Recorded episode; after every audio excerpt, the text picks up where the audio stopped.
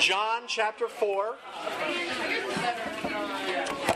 And I thought um, while y'all are taking some time to find John chapter 4, which is in the New Testament, uh, fourth book of the New Testament, as y'all are flipping there, um, I thought this would be a good time to just tell you a little bit about myself, because I want you to know me while I'm here. It's important for you to know me. It's important that I feel like you know me. I don't know what I'm saying. Um, I did not grow up in a, uh, a really a Christian context. I, I, w- I would say that we went to we went to church on holidays, Christmas and Easter. We were, we were one of those families. And when I was uh, a in the summer between my sophomore and junior year of high school, I was sitting in a spot just like you were. I was uh, at, at, a youth group retreat in Panama City with my youth group. And that was really the first time that I had heard the gospel preached. I saw something in my Christian friends that I, I knew that I didn't have. And uh, I gave my life to Jesus. He converted me. He saved me. I, I was uh, became a Christian. And my life really did uh, dramatically change. Even though I didn't have one of these kind of dramatic conversions where I was a drug addict or something like that, I was the type that was uh, uh, like lonely and depressed and would write poetry and, and, listen to like sad and angry music in my room by myself. Like I was that guy. And uh, I became a Christian. My life really did change dramatically. And I became on fire for Jesus. I don't quite know what that means anymore, but I was on fire at the time. And so I was involved in everything, got involved with youth group, my church, FCA, Young Life. If there was a Bible study or a prayer meeting or a worship event, I was at it. I was very excited, very involved. Fast forward three years, I'm a sophomore in college. And the way that I would describe myself then was that I was burnt out. I was filled with guilt and fear and really, Christianity had become a, a drudgery, a routine. Uh, and if I was honest, I, I think it had become a competition with my friends to see who could be holier than, than, than, the next.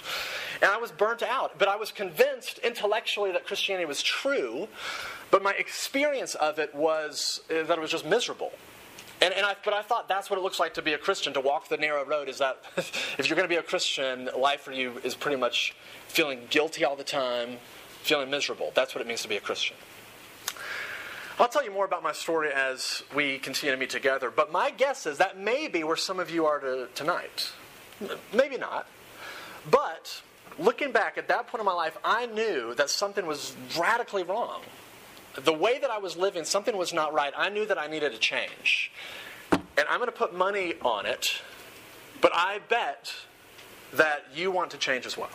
That's the assumption that I'm going into these next few days that we have together with, is that you want to change. And let me prove to you how I know that you want to change. Here's the first reason I know that you want to change, is because seven months ago or so, several of you made New Year's resolutions. Do you even remember what those were now, by the way? I don't remember what mine were.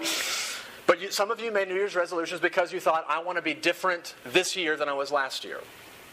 Another reason I know that you want to change is because a lot of you devote a lot of time to practicing music or sports or video games because you want to be better, stronger, faster. You want to change. You want to be different. Uh, some of you devote a lot of time when the school's, you know, school is in session. You devote a lot of time to school, to grades, to studying, because you want to change. You want to get a better grade point average. You want to get into a, a, a good school. You want to change. You want something different about your life. Some of you want to change, I know, because you come in here and you're filled with uh, guilt and shame. And those are feelings of, I wish that there was something different about my story. I wish there was something different about my life. And some of you come in here and you want to change it because you don't like yourself, period. You don't, you don't like who you are, who God made you to be. You wish you were different, a, a whole different person. And maybe one of the reasons why you're here, this particular retreat thing that we're doing, is because you want to connect with God in a deeper way. You want to see Him move. You want to see Him do something in your life because you want your life to be different. You want to, you want to be spiritually different. So, the assumption that I have going into these times together is that you want to change just as much as I do. So, what we're going to talk about for the next few times together is what the Bible calls sanctification. It's a big word that basically means how you change. How you change and grow into becoming who it is that you were created to be and who you were redeemed to be. So tonight we're going to look at this passage from John chapter 4, and we're going to begin by talking about thirst. Because the reality is, is that you cannot change unless you first admit that you're thirsty. You can't change unless you first admit that you're thirsty. So let me read this passage from John chapter 4. It's a famous passage, great passage, and we're going to give kind of a quick look at it. John chapter 4, I'll begin in verse 4. It says this Now he, it's talking about Jesus, had to go through Samaria.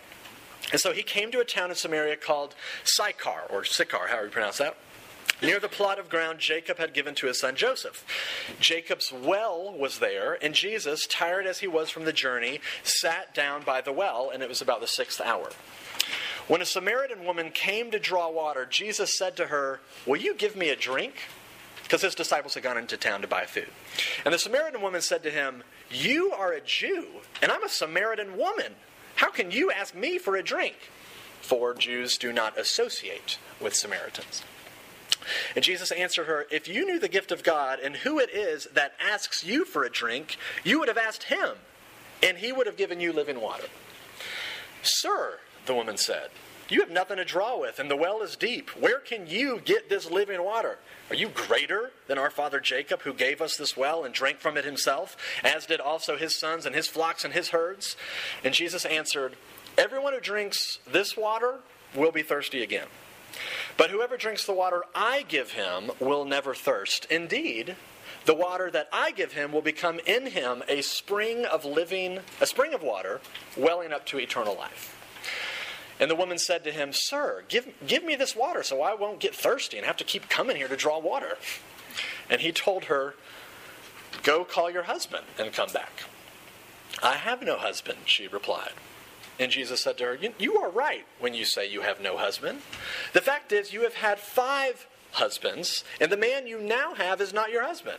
What you have just said is quite true. Sir, the woman said, I can see that you're a prophet. Our fathers worshipped on this mountain, but you Jews claim that the place where we must worship is in Jerusalem. And Jesus declared, Believe me, woman, a time is coming when you will worship the Father neither on this mountain nor in Jerusalem. You Samaritans worship what you do not know. We worship what we do know, for salvation is from the Jews. Yet a time is coming and has now come when the true worshippers will worship the Father in spirit and truth, for they, for they are the kind of worshippers the Father seeks. God is spirit, and his worshippers must worship in spirit and in truth. And the woman said, I know that Messiah, called Christ, is coming, and when he comes, he will explain everything to us. And then Jesus declared, I who speak to you am he. We'll end there for tonight. Let me pray, if I can, together, and then we'll just kind of look at this together. All right, so let me pray. Father, I do ask that in these next few moments, as we uh, pull our attention towards your word, that you would be our teacher. Father, you know that we're tired. It's been a long, fun day out in the sun. Some of these folks are sun kissed and uh, exhausted, and um, and I'm tired. And so we really do need you, Father, to come and send your Spirit to teach us, because we know that apart from your Spirit's help, that we we have no hope of understanding this apart from Him. And so please come in these next few moments and teach us, because we we're, we're desperate for it. We pray this in Jesus' name. Amen. So we're going to talk about thirst. And if we look at this passage, we're going to see that Jesus teaches us and shows us three things that we have to understand about thirst. So here are the three things. We're going to learn what thirst is, why it is that we are so thirsty, and then how we can quench it. Okay? Those are the three things Jesus shows us, and I'll just look at these one at a time briefly. What thirst is, why we're so thirsty, and how we can quench it. So, first, what is thirst? What, what, do we mean when we say that? What, what does that word mean that's there on your uh, little sheet of paper there? This is the theme of this retreat. What, what does that mean? Well, let's go into the story for a second. Jesus is traveling, he's out and about doing his thing, his thing, if you will, and he's passing through this town, and he's tired from his journey, and so he sends his entourage, his disciples, into the town to go get some sandwiches or something. He's chilling by a well, which is what you used to get water with at the time. They didn't have water faucets or water bottles. They had wells that you pulled out water with a bucket. And this woman comes up who is happens to come up at the same time, and she's about to draw some water herself. And Jesus asks her, Hey, you know, can a brother get a drink around here? What, what do I got to do to get a drink around here? And she, because he is Jewish and she's Samaritan, this means that they are different races. And because these two races had a lot of hostility and conflict and hatred for one another, she's kind of freaked out that he would even address her. So she goes, you know, this is kind of why her response is, Why would you, a Jewish person, talk to me, a Samaritan? And his response, which I think is kind of funny, uh, he says, he basically says, Look, if you knew who was talking to you, you would have asked me for a drink. And she's like, um, you don't have a bucket. Uh, you don't have any means of getting water. You have no water. I'm the only one with the bucket. I, I think you're a little bit confused. So they start talking about water. And in the context of this conversation, Jesus starts laser beaming right into the center of her heart. Because here's what he does He basically says, You know how you come here to get water every single day, and you're thirsty for it? That is a metaphor for your life. Because the reality is, just like you have physical thirst, your soul is thirsty. Your soul, which has nothing to do with water, is thirsty. It's, you are spiritually dehydrated. Now, what does he mean? What is, what is he getting at? Well, you know what it's like. You've been in the hot day, hot sun, as you've been today, or you've been playing, exercising, mowing the yard or something, and you know when you're just your mouth gets dry and your tongue sticks to the roof of your mouth.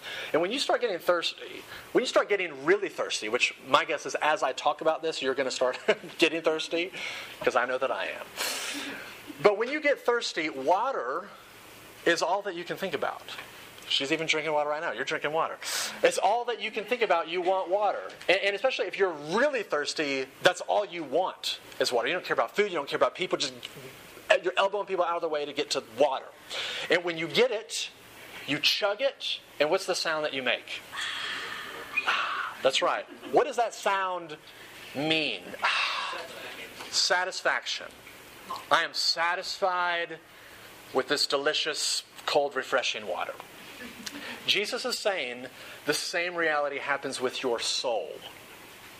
Where deep down in your gut, in your bones, in your heart, you are desperately longing and aching for something to give that ah, satisfaction feeling.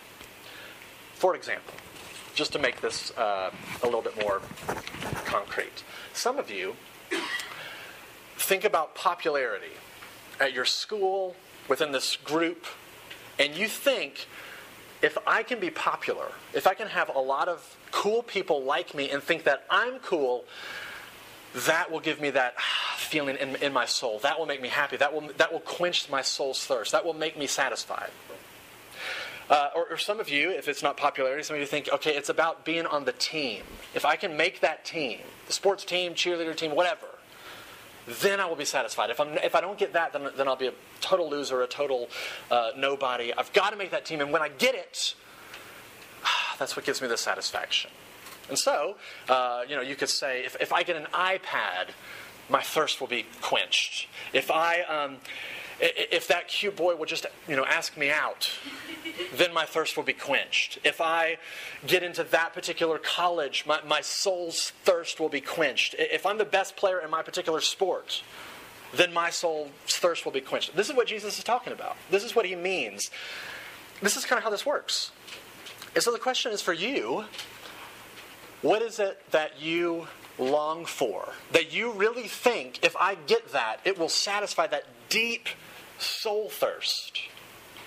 Well, the way that you can know what that is for you is that if you don't get it or if you're blocked from getting it, you get extremely angry and extremely depressed. Or if you do happen to have it, but, but it gets taken from you, you get angry and depressed in an overwhelming sense. Example from my life. When I was a sophomore in high school, I was um, put on the ballot to be the homecoming king. It was me and like four or five other guys. And what would happen is that, you know, the whole school would vote on who would be the sophomore homecoming king. I didn't, I didn't win um, the sophomore homecoming king. Thank you for that sympathy. Darn. But the thing is, is that for me at that time, looking back, it wasn't a, you know, oh, rats. That actually, when I look back on my life, that moment sent me spiraling into depression. Because for me, having my school give me recognition, having my friends approve of me, think that I was cool, uh, give me that sort of accolade, I felt like if I get that, it will satisfy my soul's thirst. I will be somebody, I will be happy, I will be important. And I didn't get it. And it sent me spiraling into depression to the point where months later, into this depression, when I was in my room listening to the, to the music, angry music, I really was contemplating suicide. To think that nobody likes me, I'm a loser, I'm a nobody. And that is that's what I saw. It's like if I don't get this, I'm dying of thirst and I might as well die. And you have felt that. You're, you're in a relationship, you get broken up with, and you just feel this, this avalanche of depression and anger. You, you, you wanted uh, this particular grade because you worked really hard on this project and you sacrificed everything for it. and You didn't get it. You just feel like a total failure. You thought, if I get this, it will satisfy me, it'll make me happy, and it gets taken from you, and you just feel crushed. And this is what Jesus is getting at. He says to this woman, You are desperately thirsty. And he's looking at us as well, and he's saying, You are thirsty. What is it that you really believe is going to satisfy that, that thirst in your gut? I know we can be all religious and spiritual and say, Yeah, yeah, it's Jesus. But no pretending allowed on this retreat. What is it that you honestly, practically, really live day to day by to say, if I get that, I will be happy? That's what Jesus is saying, what, what thirst is. But secondly, let's look at the second thing that we learn. Jesus also shows us why it is that we continually remain so thirsty. Why it is that we're so hungry, thirsty, longing, aching, on and on and on. If you've read um, or are familiar with the Harry Potter books, the first Harry Potter book um, or movie, you know that Harry comes upon the mirror of Erised, which the word Erised, you know, is just desire backwards. It's clever. But what, what, the, what happens with this mirror is that Harry walks up to a mirror, and when you look in it, it shows you your deepest desires. So Harry, he walks up to it, and he sees in the mirror his parents, you know, surrounding him even though they're not really there, but he sees it in the mirror. And the reason why that's his deepest desire, as you know, is because he who must not be named killed his parents when he was younger. I will not say it. I will not say it. You find this out like the first three sentences of the book. So, but when Ron, his, his best friend, looks into the mirror, Ron doesn't see Harry's parents. Ron sees his deepest desires. He sees himself as head boy. You remember? You know, if I were to look into the mirror, I would see, you know, 70 degree weather in Boone, jumping off waterfalls, swimming in rivers, eating blueberry, eating blueberry pie, whatever. Um, but this is what Jesus is going to do to this woman. He's basically, metaphorically, has this mirror of Erised, and he's going to stick it up to her face and show her this is what you really are trusting in to satisfy your soul's thirst. And he's going to do the same thing to you. So watch out. So let, let, look at verse 13. Here's what he does. I'll read it again. He says, Jesus answered, Everyone who drinks this water will be thirsty again, but whoever drinks the water I give him will never thirst. Indeed, the water I give him will become in him a spring of water welling up to eternal life. Here's what he's saying Lady, you keep coming to this well every single day. Why?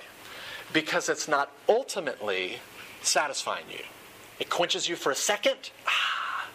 But what happens? You start to get thirsty again, so that's why you keep coming back to this well again.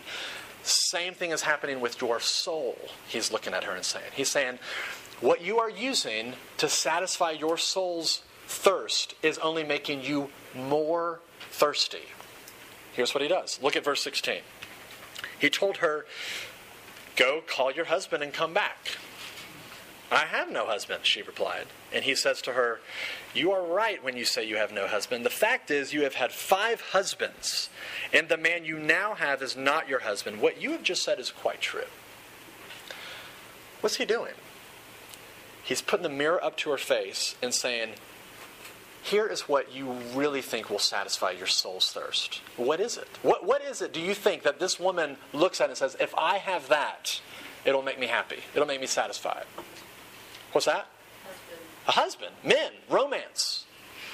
If, if I get him to like me, if I'm in this relationship, I will be happy. I will be satisfied. And Jesus is saying, look at the debris of your life.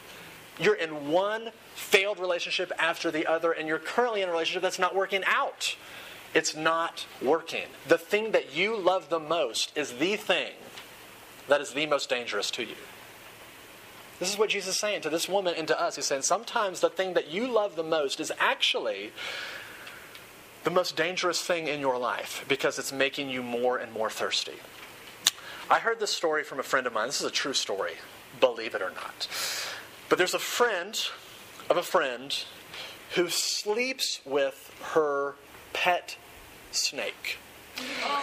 And this is not a um, this is not a little wormy garden snake either. This is like a massive boa constrictor kind of thing. And so she has she has one half of the bed for her and the other half of the bed for this snake. And so after a while, uh, this the snake starts to get sick for whatever reason. Uh, you know, she, she'll put the, the snake in its cage when she goes to work or whatever, and and the snake's not eating its food. It's, it's, I guess it's sick or something, and so she takes it to the vet. It, it had gone three weeks without eating anything, and so the vet is asking questions, diagnosing the thing, and so the vet realizes, okay, here's what's going on.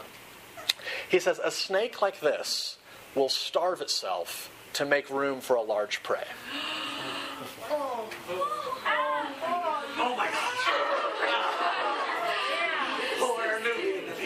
A snake like this will starve itself to make room for you, is what it's saying. And the doctor's looking at her and saying the same thing Jesus is the thing that you love the most is the most dangerous thing to you.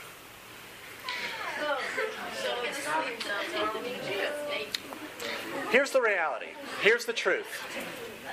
Every one of you, including me, walk through that door tonight thirsty the deep down kind of thirst. You may have been physically thirsty, I don't know. But deep down, I know that you came in thinking something else will satisfy you. And if whatever that is that you are looking to, to grab and to satisfy your soul's thirst, if it's not Jesus, it's like being completely parched and dehydrated and thinking that you will quench your thirst by grabbing a tall glass of hot sand. It doesn't satisfy. In fact, it only leaves you more thirsty. You know the band um, Death Cab for Cutie? The lead singer, Ben Gibbard, wrote an article um, in a music magazine a number of years ago that I happened to read. And what he says in this article is really interesting. He's basically saying music is the most important thing in my life. He says it's more important to me than my family, more important to me than relationships, it's more important to me than anything. Music is the thing that he's saying will satisfy my soul's thirst. And I just want to read you a quote from this. Here's what he says I find it very hard to accept the wonderful things in my life. My life really is great. I do exactly what I want to do for a living. I have a wonderful person to share my life with. I have a great family. I have great friends. But somehow there's a void. I've got everything. I'm a celebrity, musician, family, fame, friends. Still a void still thirsty, not working.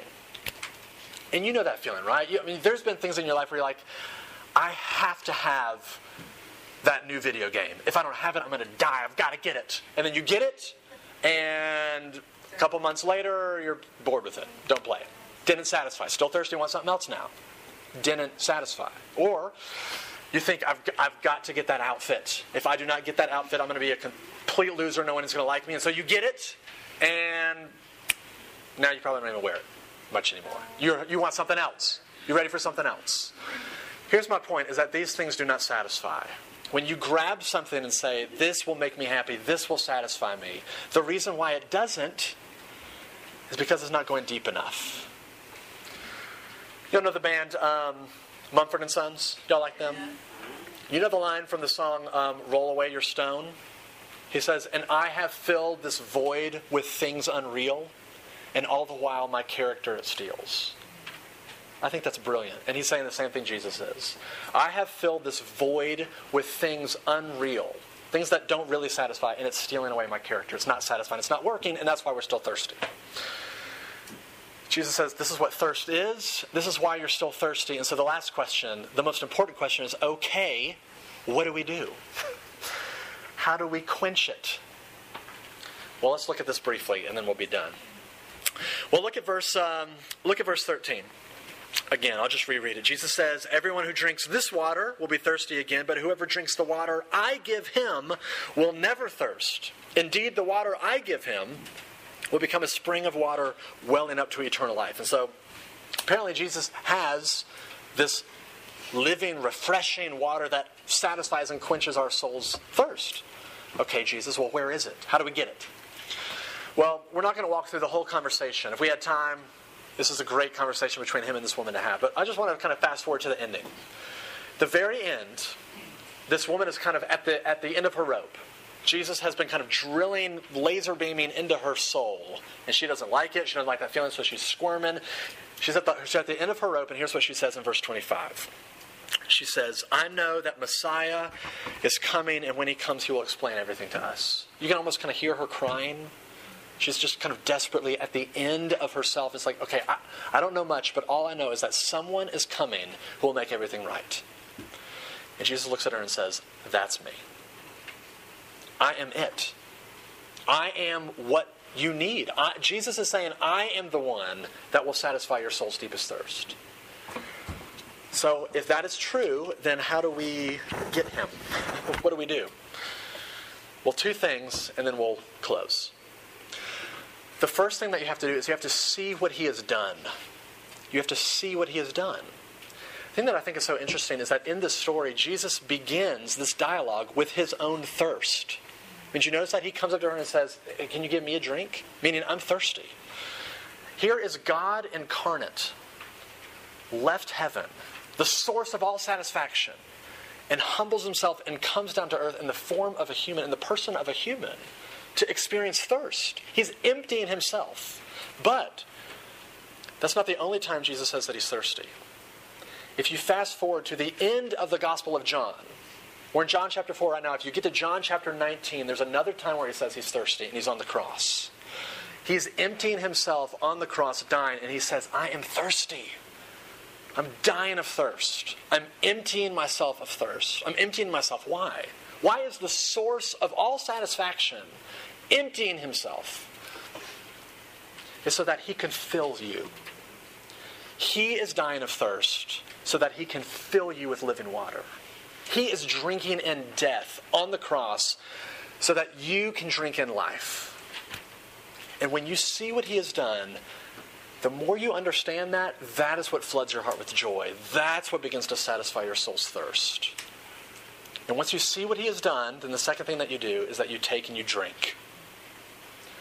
You know, if you're dying of thirst, it doesn't really help you if I just put a glass of ice water in front of you. That doesn't help. You have to actually take it, grab it, and pour it into your face. Jesus is saying the same thing. If you want me, you can have me, but you've got to take me. And the way that you take him is by faith. We're going to talk about more about that next day. Tomorrow is how you say that. But I just want to end with this. There's a famous um, part in the uh, Chronicles of Narnia stories where a little girl, Jill, comes up to a river. And she's dying of thirst. But she's also freaked out because Aslan, the, the big king, the big lion, is chilling right there by the river. And so here's, the, um, here's how their conversation goes. Uh, the lion, Aslan, says, Are you not thirsty? I'm dying of thirst, said Jill. Then drink, said the lion. May I? Could I? W- would you mind going away while I do? said Jill. And the lion answered this only by a look and a very low growl. And as Jill gazed at his motionless bulk, she realized that she might as well have asked the whole mountain to move aside for her convenience. The delicious rippling noise of the stream was driving her frantic. Uh, will you promise not to uh, uh do anything if I do come? said Jill. I make no promise, said the lion. Jill was so thirsty now that w- without noticing it, she, she had come a step nearer. Do you eat girls? She said. I have swallowed up girls and boys, women and men, kings and emperors, cities and realms, said the lion. It didn't say this as if it were boasting, nor as if it were sorry, nor as if it were angry. It, it just said it. I, I, I daren't come and drink, said Jill. Then you will die of thirst, said the lion. Oh dear, said Jill, coming another step nearer. I, I suppose I must go and then look for another stream then. There is no other stream, said the lion. Of course, the lion is the Jesus figure of the Chronicles of Narnia. And he's saying that Jesus is the only ultimate source of satisfaction. And so, if you want to change, if you want to experience what the Bible calls sanctification, what you have to do is to admit that you're thirsty. You have to admit that you're needy, that you're empty, that you need something from the outside of you to fill you up. And then you see what he has done, and then you take and drink. That's your invitation tonight. Let me pray. Father, we do ask that you would give us grace to see what your son Jesus has done the life he's lived, the, the death he died, the way that he rose for us. We do pray that you would give us eyes to see what he has done, not only just as a historical fact, but as something that is true about us. Give us the grace, give us the faith to see what he has done, and then to take and to drink, to drink in the gospel in a deeper way, and to be ultimately, deeply satisfied with you, with what you have done. That's our prayer for tonight and for these next few days. And we pray this in Jesus' name. Amen.